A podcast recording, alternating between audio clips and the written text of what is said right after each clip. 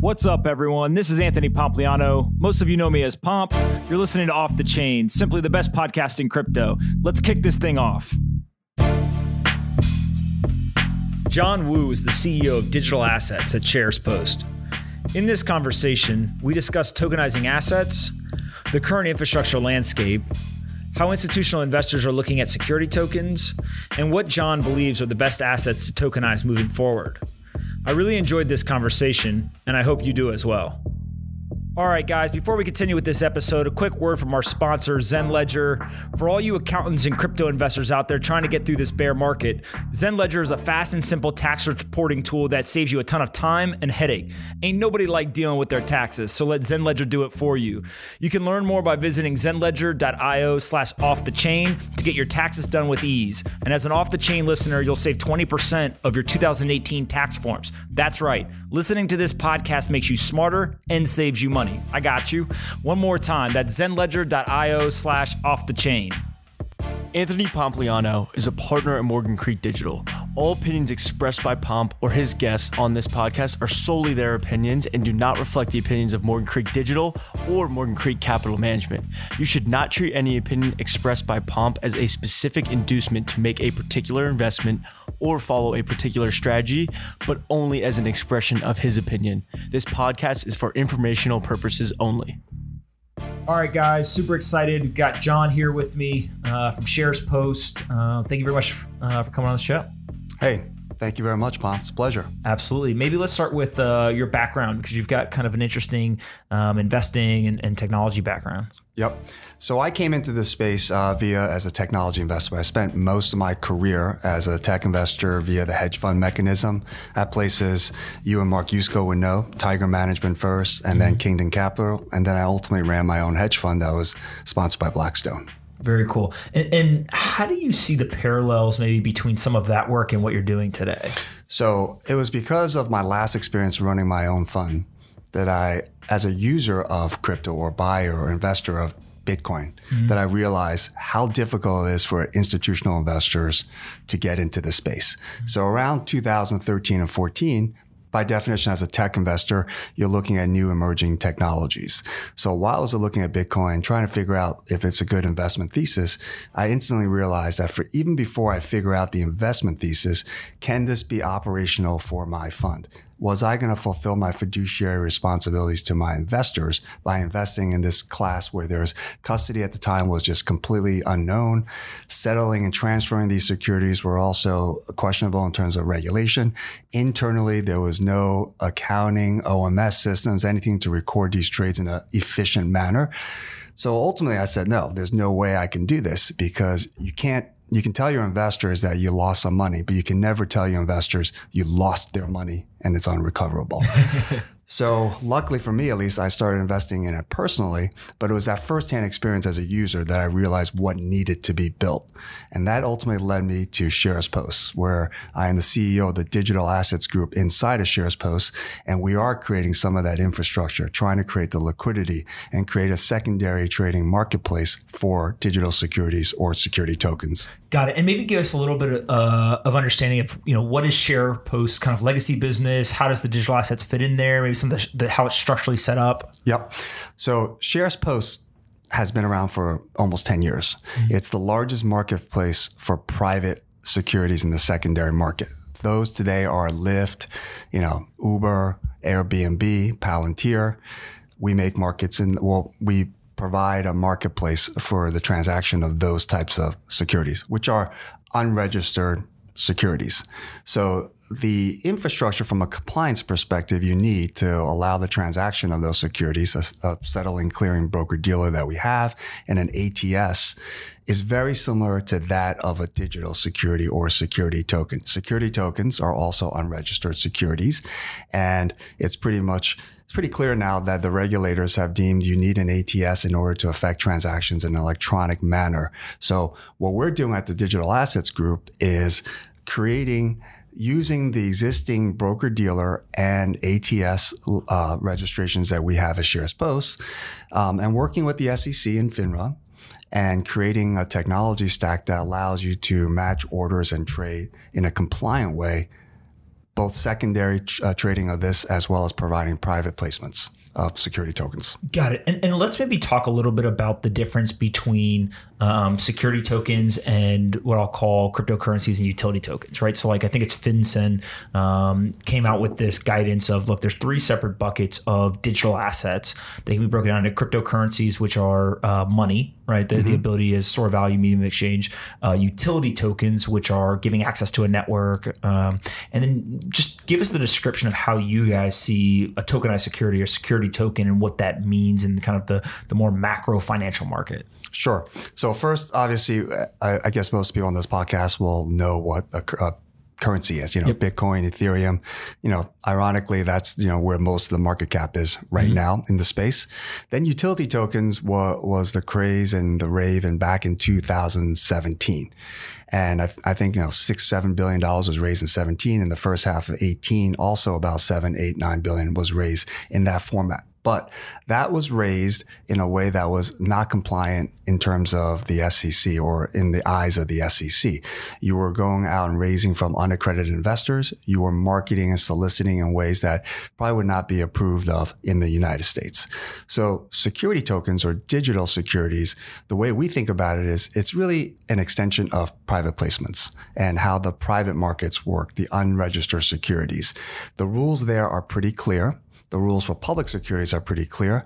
The security token functionality, in my opinion, sits somewhere in between private placements and public. Um, it gives you more liquidity than private placements, but it doesn't obviously have as much liquidity as public companies. At the same time, you have to obey by the private placement rules. Yeah. And I think that's kind of the promise of this whole space, right? It's this kind of hybrid where um, you're able to maybe not completely mesh public and private, but uh, smooth over what used to be a pretty black and white line um, and, and create a little bit more of a gray area, uh, not from a regulation standpoint, but more of just how they interact with uh, the financial markets, right? Mm-hmm. In terms of uh, what regulation you use, different jurisdictions, et cetera. Is that kind of how you guys feel as well? That's exactly right, Pom. It's a bridge, in mm-hmm. other words. I mean, if you've seen what's happened in the private securities world, obviously there's a lot of money for entrepreneurs out there from seed all the way to the later stage.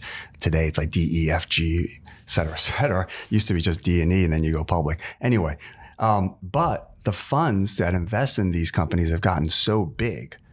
Now that you're seeing the valuations get more distorted at the later stage companies mm-hmm. than at the earlier stage companies. So it's almost like riding up a yield curve or riding like, you know, bond math, people mm-hmm. ride down the yield curve, but this is the opposite. Like if you get in and find the good seed or A company, you know, the valuations will get further extended further out because there's more buyers, more demand because the funds are so big for those large companies. Mm-hmm. So that's created what I think is somewhat of a gap in the B C type stage companies.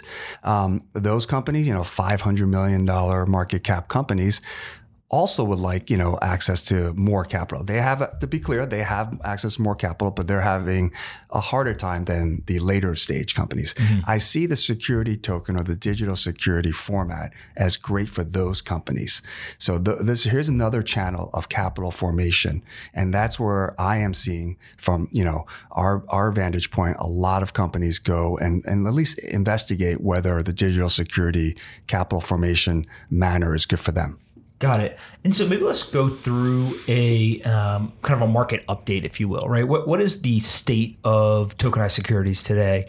Um, we can start with infrastructure. Um, how do you see the landscape in terms of how much of what we're being told is kind of pipe dreams versus ah, it's being built and it should be online soon to uh, actually operational? Like what, what's your guys' view of that? Yep. That's like a three-part question there. So first, I'll I'm give really you, into the complex questions today. So I will give a market update, um, what we see today. And, but first, the, the vision of what we see ultimately happening here.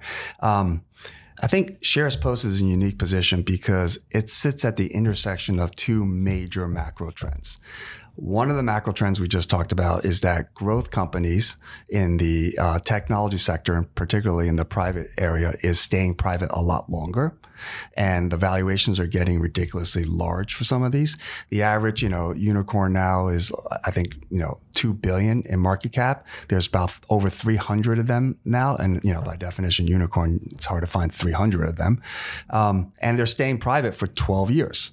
Just fifteen, twenty years ago, that same type of company would be a four or five hundred million market cap, mm-hmm. and they would be private about four years. Mm-hmm. So public-private market structure has completely changed. That sets the tone for um, what we're seeing in the markets today. Mm-hmm. You know, we are, again, because we have a great biz dev effort at SharesPost for the security token, and uh, we are very in touch with issuers on the private shares. What we're seeing that's very interesting, I think people um, don't get a view of, is that these unicorn or unicorn-like companies are now starting to at least investigate, how do I use a coin, um, mm-hmm. whether it's for a utility um, like a Starbucks or um, you know, some sort of loyalty program, mm-hmm. or do I create actually a cap structure related security token offering? They're investigating it. Mm-hmm. Now, the other stuff we're seeing is more of what we talked about earlier. And frankly, those are uh, most of the most of the inquiries. Those are the companies that are, you know, B or C, mm-hmm. they can get access to capital, but they're wondering if it's better to try to do in this digital security manner, because mm-hmm. you get different type of capital and you probably give up less control to a venture capitalist. Mm-hmm. Those are really where, you know, the two types buckets of people from a um, issuer perspective that are coming to us. Do you think we'll see, I don't know, maybe next twenty-four months, uh, a late stage private unicorn, rather than go public, use the digital asset or, or security token uh, path? Is that so over I, fifty percent probability? So I think, you know, again, the two macro trends we sit at, one is the the private companies staying mm-hmm. private, and the second is the, the burgeoning macro trend, which is digital securities. I see in three years, you're going to have, you said one, I know, but I think it's more like three. Okay. In the next three years, you're going to see a unicorn company do a security token. Mm-hmm. And you're going to see a company that did a security token as its primary way of raising money become a unicorn. Got it. So, okay. So that's interesting. So this is a private unicorn will create a tokenized security. So an actual equity-based yeah. token where shareholders will own equity by owning the token. Correct. And then you also think that, and that'll be somebody who's already a unicorn and then they'll uh, convert over to this tokenized securities world. Correct. But we'll also see somebody who earlier in the life cycle of their business started with a tokenized security and then convert or and then eventually reached a billion dollar plus in market valuation. Correct. Got it. Um, look, I, I tend to think that uh, both of those things are going to happen, right? I think to your point, uh, the timing's the hard part, right? right? It, it's uh, how. Because there's multiple facets that go to this, right? You've got to have the infrastructure available for people to use, right? Yep. You've got to have the uh, investor, um, educated investors who have a desire to own these assets, right? So you've got to have the um, kind of the demand side. And then you've got to convince the issuers that this is a better way to move forward. And so you kind of have those three market forces all have to converge at the same time at some point, in order to get that to happen. That That's exactly right. Yeah. And then the long vision, in ten years, you won't even be discussing this because it's yep. just going to be one and the same. You know, what is tokenization? I, I, people will say, I don't know. It's just part of capital formation. Yeah. It, it, it's funny because um, I I went back, uh, it's probably two, maybe three years ago now, and spent a lot of time thinking about and learning about equity. Right. And this idea that like the first time somebody invested in somebody else's company, there was no idea of like enterprise value. Right. It was, I'm going to give you, you know, a hundred bucks. I own ten percent of your business and you own a corner store. And when you get your monthly books done, you give me ten percent of the money. Right. Yep. And, and that was quote unquote equity was I owned the cash flow um, or a portion of it. And at some point there was an entrepreneur who said, hey, rather than give you that ten percent of the cash flow, I'm actually going to keep that. I'm going to reinvest it. And over time, you're going to actually be able to get access or a claim on a larger amount of money if we reinvest rather than distribute the capital. That switch today, we don't even think about, right? Um, And then you look at like the shift between the mechanisms in which funding happened, right? So it used to just be, hey, I'm going to buy equity. Then there was this idea of a convertible note. And that became all the rage, and, and it became the standard in early stage investing and, and all of that. Well, today, nobody thinks about a world when convertible notes didn't exist. I think what the point you're making is probably in the future, there's going to be a world where nobody thinks about tokenized securities as something new or different. It's just, of course people do that. That's what everyone does. Just the way you do business. Mm-hmm. But what's even more fascinating is if you think about the potential, you mentioned equity, then there's obviously security tokens related to debt and up and down the cap structure. But the, the beauty of tokenizing and security tokens or digital securities is obviously it's programmable. Mm-hmm. It's a more eloquent way to do structured products. Mm-hmm. And there are going to be hybrid solutions out there, package solutions, taking bits and pieces of different parts of a capital structure and different companies, putting together and creating, you know, very much similar to what the structured products companies uh, or, or banks did to structure products back in pre two thousand eight. Now, mm-hmm. we all know how that ended, but that wasn't because of the structured products. It was the leverage associated with the structured products. Leverage will bring anything down and take correlations to one. But the point is there are going to be a lot of hybrid solutions. And I've seen those types of security tokens already exist globally, you know, rev share type security tokens. Mm-hmm. There are companies in Asia, you know, Asia banking in Southeast Asia, a lot of these companies and countries don't have great banking infrastructure. You have large mega banks that help the large conglomerates.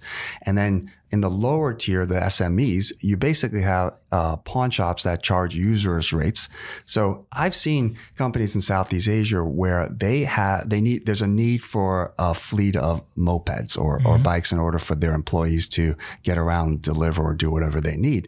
They've actually raised a security token where um, someone basically it has cash, it has a, a, a yield associated with it. And after three years, the salvage value, the residual value of that fleet gets sold and goes back to the investor. So all of a sudden, they've lowered their cost of capital, the issuer did, because they did this creative financing via digital security.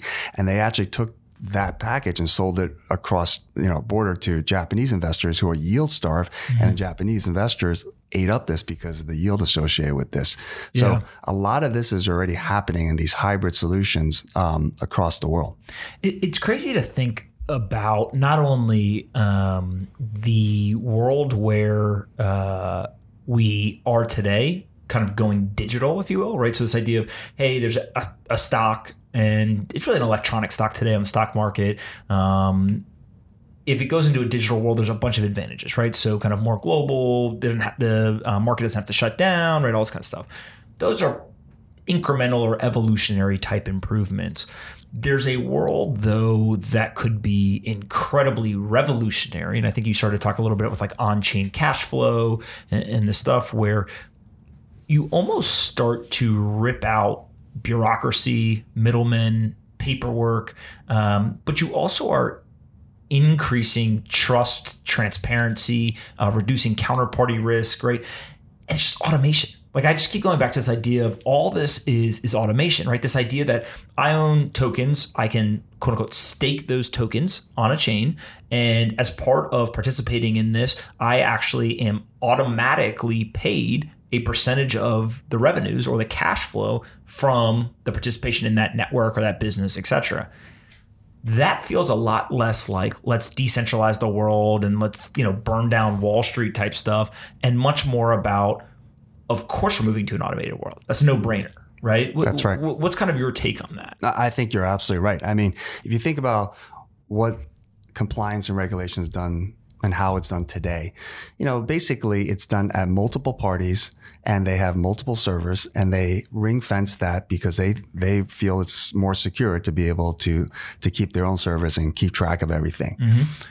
There's a lack of trust. Yeah. If we get into a distributed manner and people actually have a trustless mechanism, all of a sudden you just save so much money and you don't have to have every single organization with multiple layers of their own servers and keeping track of things on their own. That's really how ledgers are, are done today. Mm-hmm. Individuals, law firms, everyone's keeping track of their own thing because they feel like they have better trust in themselves than everyone else. For sure. Um, what are you seeing from the projects today, right? Like, what types of projects are you, are uh, interesting to you, um, and what does that investor demand look like? So um, the projects I think are interesting are actually funds as well as real estate projects, and for two different reasons. So on the fund side, we've actually at SharesPost uh, uh, helped trade uh, in a secondary manner and custody a security token, the Blockchain Capital token. And on the primary side, we're helping a company called Citiblock do an issuance on the private placement side.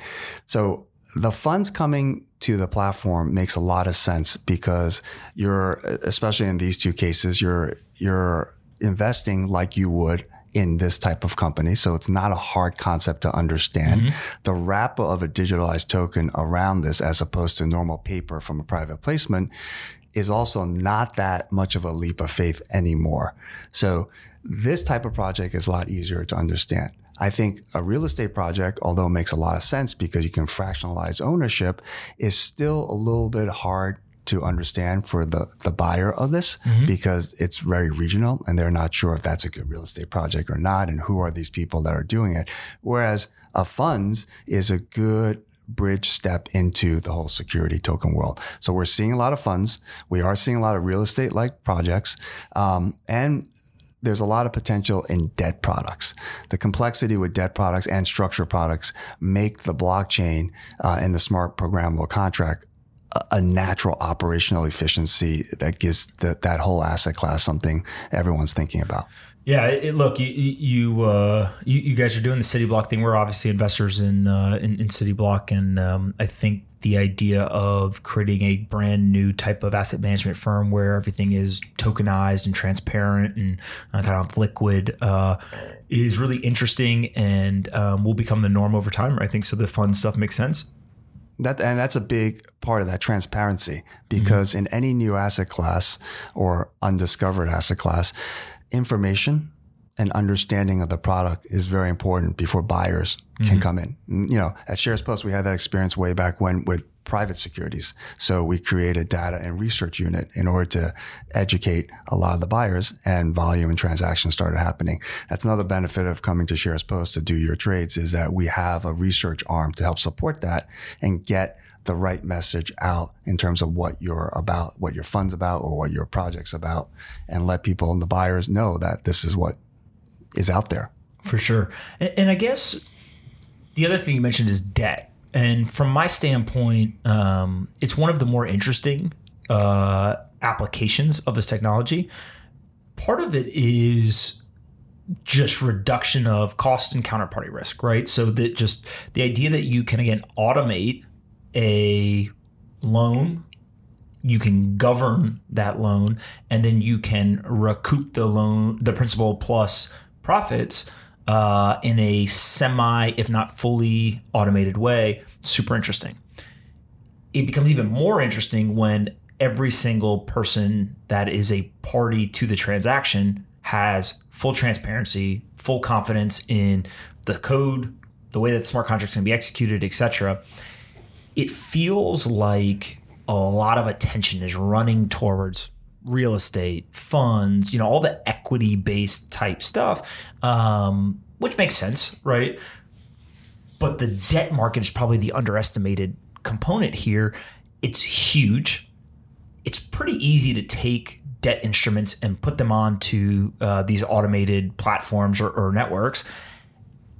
And it's actually less complex for an investor to understand, right? Like with equity in a company, for example, you've got to not only understand the technology, the market, the infrastructure, you also got to understand the founders, the business, the competitive, you know, risks, uh, all of the things that are going to happen and, and can prevent somebody from building the business itself, right? So you got to kind of underwrite tokenized securities, and you got to underwrite the business itself. With debt, it's much more simple, right? How do you guys view rolling the product out that you guys are building today in terms of funds, real estate, and then that big debt market that seems to be going a little unaddressed by folks? So uh, I think, first of all, everything you said that is absolutely correct. It's easier for people to think, what's the yield on that product and what am I going to get for it, than it is to possibly think about who's the who am I underwriting, the people, the business model on the equity side, et cetera, et cetera. on the debt side, it's actually happening, and, and big transactions are happening. It's just happening right now in the private blockchains. So the major banks have done massive debt offerings, massive in terms of the size for a um, uh, security token as we know it, but you know, for debt offering, it's actually relatively small. So that that market is probably like ten times that of the equity market. And the debt offerings right now being done by banks are being done on blockchain. And the efficiency that they are getting in weaning out operational inefficiencies is the main attraction, as you said. So, and it's always easier to sell something that you say, I'm going to save you X dollars, as opposed to saying, you're going to see so much, so many more benefits from this. Mm-hmm. So that is happening. We are addressing it at SharesPost by um, looking at potential debt security offerings. Mm-hmm. You know, we're going to be the first to admit, though, you know, our you know, down the fairway, our strong suit is the private security side. That's been the D N A of the firm well, for over ten years. That's where you guys have a competitive advantage. A- absolutely. We have yeah. a huge competitive advantage.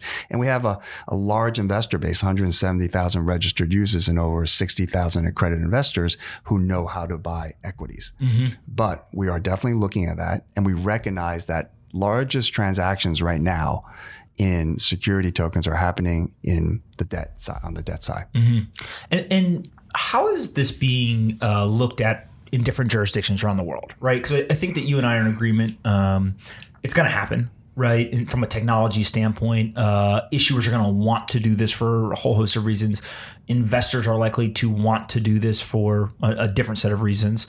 Um, the one question outside of like, when is the infrastructure going to be available, is the regulatory environment, right? Yep. And, and kind of how people are looking at it. And we see, you know, C Z and Binance kind of go and, and play the regulatory arbitrage game in the non-tokenized securities world. A little bit harder to do that in the securities world just because they are securities. What are you guys seeing? How are you guys thinking about, you know, kind of attacking the different jurisdictions and, and, and kind of staying, you know, on the right side of the rules, but also trying to push innovation um, and, and build a business? Yeah, that's a great question. Um, obviously, the rules are different in every single jurisdiction. That is what makes equity trading in general very hard. Mm-hmm. So, you know, if you're a individual at your Schwab account, you want to buy ten cent, which is trades on the Hong Kong Stock Exchange, you usually pay a commission of like two hundred dollars versus like, I don't know, five dollars these mm-hmm. days. And that's because they have to go through many intermediaries to facilitate that trade for you in a compliant way. Mm-hmm. Now, what we're doing at SharesPost is actually, we see that same problem in the private security world. So we actually are very close. We're getting the R M O in Singapore, which is the equivalent of an A T S in Singapore. Mm-hmm. And uh, we're doing the J V in Hong Kong and Dubai in order to get those licenses as well. Ultimately, what we want to create is what we call the Glass Network, a global global liquidity and settlement system where very different jurisdictions can help settle and clear trades for uh, trade referrers, exchanges, brokers in various jurisdictions in a compliant way, um, but allow this to happen on a global scale. Mm-hmm. So it's a big project. I think uh, we've got over fifteen different trade referrals, exchanges, brokers, and settlement providers all signing up, and we're all going to try to figure it out together. So that would be, uh, I think I would call it a great B two B network and um, great teamwork in order to create that to happen. For sure. Um, I saw a stat, uh, eToro actually released this that said, uh, I think it's like forty-three percent of millennials that they surveyed trust crypto exchanges over legacy stock exchanges. That is a wild statistic. That is a wild statistic. And, um, you know, we went going back to earlier where you talked about adoption. I've covered so many different uh, emerging technologies, and ultimately the the people who grow up in that technology is when that inflection point happens. And I don't know if people realize, but by twenty twenty-nine, just about ten years from now, the disposable income of millennials will flip and go and get bigger than the baby boomers and mm-hmm. Gen X. Mm-hmm. Um, in terms of also in about ten years as well, their net worth will also be higher than any other group. So at the, any prediction we make in security tokens and crypto, I guarantee you about twenty twenty-nine and further, it's going to flip very, very fast. Mm-hmm. I mean, I used to cover the advertising, online advertising names, everything from the early search engines to the ad tech companies, and everything just made so much sense to me. Okay, you have a good R O I. You can figure out exactly how you spend and, and calculate the conversion of that dollar to actual, you know, uh, business. But yet, it was not adopted. And, mm-hmm. and, and people were still coming to New York for what they call these upfronts, where C B S, A B C, N B C, and Fox would uh, parade their shows for the season. And these madmen-like guys would sit there and look at these shows, and then they go and have their cigar and have a steak and drink a glass of wine and, and use a rate card to decide how much to pay for a thirty-second spot, a fifteen-second spot. It just didn't make sense to me. You know, ultimately, I realized, whoa, that happens because these guys ran, were in charge, and controlled the system. Mm-hmm. And there was no way that they were going to give up the way they did it until another generation came and forced them to do that. And that's ultimately what's going to happen in any emerging technology, including crypto and security tokens. Come around twenty twenty-nine, when the, the buyers of this stuff are more millennials than Gen Xers or baby boomers, you're going to see rapid change. Until then, we're probably going to have evolutionary change. And I'm hoping that, you know, we have fast change even before then, but definitely within twenty twenty-nine as millennials take over in terms of wealth. Look, I, I affectionately joke all the time and say technologists are successful because they're lazy, right? And what I mean by that is most technologists that are incredibly successful actually use software to make something easier, to make it less cumbersome, right? Less friction. Um, and, and you can look across, you know, Stripe's a great example, right? Hey, it was really hard to get payment solutions integrated into your website. Well, what did the brothers do? They literally just made it easier, right? And so now I could copy a couple lines of code and I didn't have to go through all the steps I previously had to go through, right? If you look at, you know, Uber or Lyft, I press a button on my phone and a car drives to me. And I think what we're seeing is, um, it's easier to onboard onto a crypto exchange than it is a stock market exchange, right? It is easier to offload those assets in terms of a twenty-four seven, three sixty-five marketplace on a global scale. Um, I will likely not have to have a bank account and a brokerage account in the future. It'll all just be one account because every stock, bond, currency, and commodity will be digitized or tokenized. Like, we're just breaking down these barriers. And so when I saw the stat that forty-three percent of millennials prefer or trust a crypto exchange over a uh, stock exchange, the first thought I had was, wow, what happens when the quote-unquote stock exchanges, the equity exchanges, are based on the same technology that today the crypto exchanges are? You're going to see a rapid influx of this millennial interest into that market to buy these equities, I think, over those traditional uh, stock exchanges. And so at least the question, what do stock exchanges do, right? Uh, that's great. And, and ironically, I was just at the New York Stock Exchange yesterday. Okay. And I walked around all the different posts. All that is right now, frankly, is broadcast booths for C N B C and Fox and C N N. Yep. Um, their, you know, their money center broadcasting. They don't really transact there. You know, it's all done electronically. Yep. So I think the big difference in fintech from advertising and from other technology uh, disrupting Silicon Valley style um, tech people is that the banks here, the exchanges, they all get it. They've seen this now. They're not going to be uh, the uh, retail that gets uh, disintermediated by Amazon. They are all spending tons of money. And I think Fidelity spends like two and a half billion on R and D, not just for blockchain and crypto, but for everything.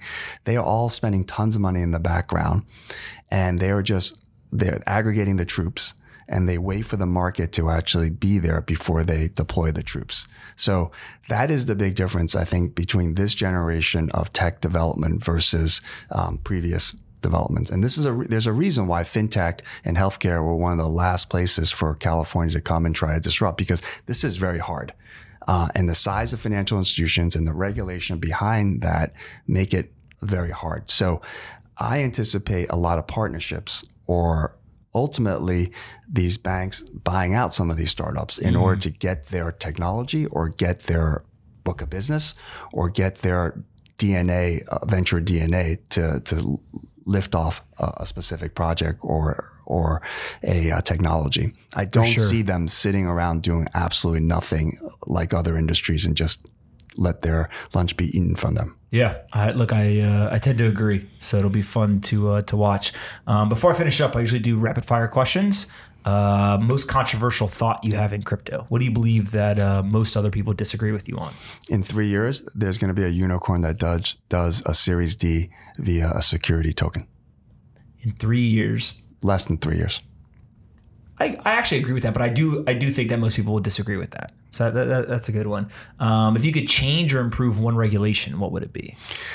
There's a lot of regulation out there already. um I would. You notice like, I don't ask anybody if you could create a new regulation. So I see we want to change or improve how, the ones that exist. How about this? Let's get some Reg A companies out there. It, with tokens. Yes. Yeah, because what you're talking about is, as far as I understand, and correct me if I'm wrong, uh, there's not been a Reg A filing with the S E C that involves a token that's been approved to move forward yet, right? I think a lot of people are waiting for that because you can tap into the um, un- unaccredited investors. That's right. Because I want more people to have access to this. Mm-hmm. So let's get one of those out there. And then you're going to start the uh, greasing the the rails and making this thing happen. Yeah. Look, that would be incredible. Yeah. I think that's going to be a, a huge opportunity. Uh, most important company in crypto other than your own? I'm going to say Fidelity because it's, Interesting. A, Why? It, it's about access. Okay. And the most important people in crypto are not in crypto right now. And Fidelity will have custodial solutions for funds. Fidelity will have mutual fund products in the crypto space for retail investors. And we're going to, there, you need someone that big in order to get more access for broad swaths of people. Mm-hmm. What is the most important book you've ever read?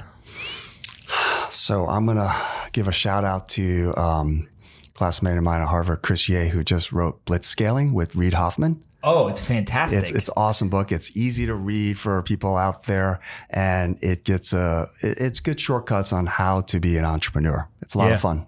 It the uh, so I read it, and uh-huh. um, the part that actually made the book pretty interesting is the ability to share tactical um, kind of lessons learned, right? And then immediately follow it or relate it to, here are two or three examples, you know, um, the example where they use like Airbnb and um, Rocket Internet and, you know, do you buy versus build and kind of the, those scaling uh, challenges. I, I found it um, educational and entertaining at the same time, which is uh, not very common for a book. That's exactly right. And yeah. uh, knowing Chris, who helped Uh, Reid write that. Um, that's how he actually speaks. You know, he's a very smart guy. He's able to boil things down into a few points and explain and communicate it very well with actual examples, like you said. Yeah, I love it. Um, aliens. What? Uh, what, what do you think uh, is the probability that they exist? I'm sure there is beings out there that okay. we, we can't comprehend.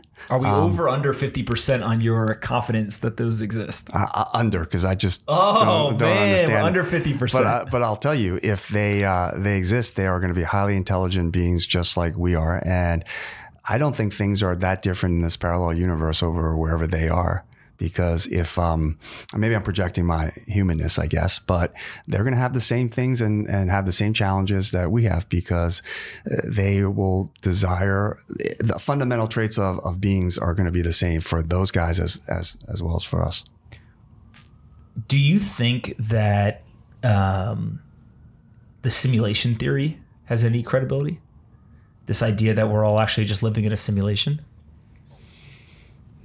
That's a good You're one. You're the first person I'm asking That's on the podcast. Good That's a good one. Because a- aliens, now people come expecting the uh, the alien question. Now we're gonna we're gonna add in the simulation. Simulation. Question. Uh, wow. I, I don't know. Actually, I can't answer that one, but I'll think about it. I to, to be fair, uh, I probably give it more credibility than I did originally. Like the more that I thought about it, uh, but it's still pretty low probability uh, in my opinion. Um, but I. I It's a thing where if you believe that aliens exist, then like the next kind of iteration is like, well, do you believe the simulation, right? Interesting. So the uh, the the you'll have to come back at some point and, uh, and tell us what, uh, awesome. what what your theory is on that. um, before I finish, I always let everyone ask me one question. What uh, what one question do you have? So you're incredibly busy.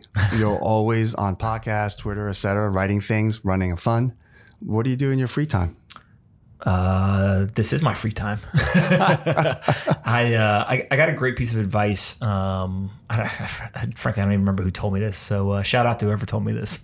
Um, they basically just said, look, you'll know that you're doing what you enjoy when you want to do it every waking second, right?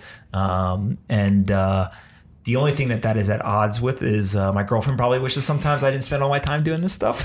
um, but but uh, it, it's this idea that I really, truly believe um, what crypto is in the process of building is probably the most important thing that anyone could work on today.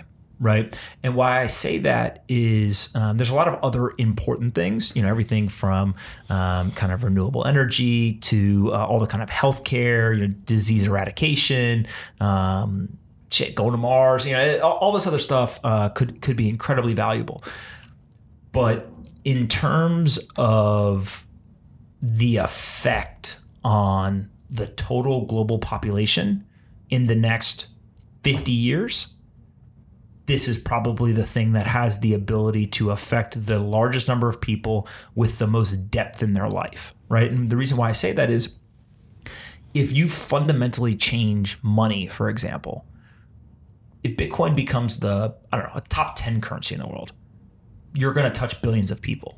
Let's say, you know, CRISPR, for example, the uh, the gene editing type technology, incredibly important, right? I'm super excited. People way smarter than me are working on it. The odds that it's going to permeate and affect billions of people in that same fifty-year period, probably a little less likely. Still possible, right? But but less likely. And so I think of impact in terms of how many people can you affect and uh, almost how many seconds of their life can you impact with that technology. Uh, and it just feels like this is probably one of, if not the most important. Uh, and so if you take that, you know, kind of fifty-year timeline, well, what would the things that you would do today be, you know, what would you do today that sets you up to be around fifty years from now and kind of see everything, participate in what you want to participate in, et cetera, stuff that we're doing, right? Um, and, and so uh, I joke on the internet a lot and say, look, I'm just happy to be kind of learning alongside everybody else. But the reason why I do the podcast, because people like you are willing to come in and talk, right? And so I get to learn a lot. And the reason why I spend so much time on Twitter, I learn a lot, and, and it's just a new kind of way of collective learning and, and um, community that uh, that I find enjoyable. I think that's absolutely correct. And I think everyone that comes here and listens to you or just listens to you out there, they really appreciate your conviction. And I think your phrase is ruthless conviction in tackling this space. And uh, you definitely have it. And without people like you, we're not going to move forward in this space. I uh, I am a big believer in this idea that uh, you can speak things into existence, right? And so if you continue to say something is possible or something will happen, you increase the probability that it will happen or that you can make it uh, possible or happen. There's a lot of people, I think, that are in and around crypto. They're interested, they're intrigued, they are hedging hard. They've got a very small percentage of their net worth in. They are working on it, but they're planning, hey, if this thing fails, what's my escape plan? What's my, you know, plan B? For me, if everyone does that, then we're unlikely for it to be successful. And when it is unsuccessful, what we'll actually end up questioning is, were we working on the wrong stuff or did we not give it one hundred percent of our effort, right? Were we not one hundred percent convicted on it? If you control for one hundred percent effort, one hundred percent conviction, we're going to find out real quick whether this stuff works or not, right? And so uh, I don't expect everyone to be able to do that, right? I'm in a very fortunate position in my life where I can kind of go all in on something. And if it fails miserably in, you know, a crater in the earth five years from now, I'll be okay. But I have no fear of failing in public in that way. And I think that's the part, you know, as I talk to people, that's the part that scares them the most. Is it's not being wrong, it's being wrong in public and thinking they can't overcome that in their, you know, future careers, et cetera. I don't think we're wrong, obviously, but I think that's probably, if, if I could change one thing about the crypto industry, it's that more people had no fear about kind of going all in and being one hundred percent convicted. We need to get more people with no inhibitions in here. Yeah, I think uh, I think it's true. So uh, I appreciate all the work you guys are doing. You guys are obviously uh, pushing the envelope and uh, um, you know working with uh, with uh, Citiblock and uh, and kind of doing all that stuff. So I appreciate you coming, and I'll have to do this again. Thank you very much. I appreciate it. I appreciate you guys listening to that great episode. Before we go, remember to go visit zenledger.io slash off the chain. ZenLedger is the best crypto accounting software available. If you had investment losses in two thousand eighteen, you may be able to save up to three thousand dollars on your income taxes using ZenLedger. Simply enter your transactions into their easy-to-use software, get completed tax forms ready to be imported into TurboTax and reviewed with your C P A and sent to the I R S. That's visit zenledger.io slash off the chain. No spaces or dashes, just straight zenledger.io slash off the chain, and you get twenty percent off your tax forms for two thousand eighteen. Thank me later. Hey everyone, Pomp here. If you like this episode of Off the Chain and want to help us take crypto to the top of the Apple, Spotify, and other podcast charts, please do us a favor and rate, review, and subscribe. To review, simply go to the Off the Chain homepage, scroll down until you see the five blank stars. Taking fifteen seconds to fill those stars in and leave a quick review goes a long way in helping us take the entire crypto ecosystem to the top of the charts. I appreciate you listening and see you next time on Off the Chain.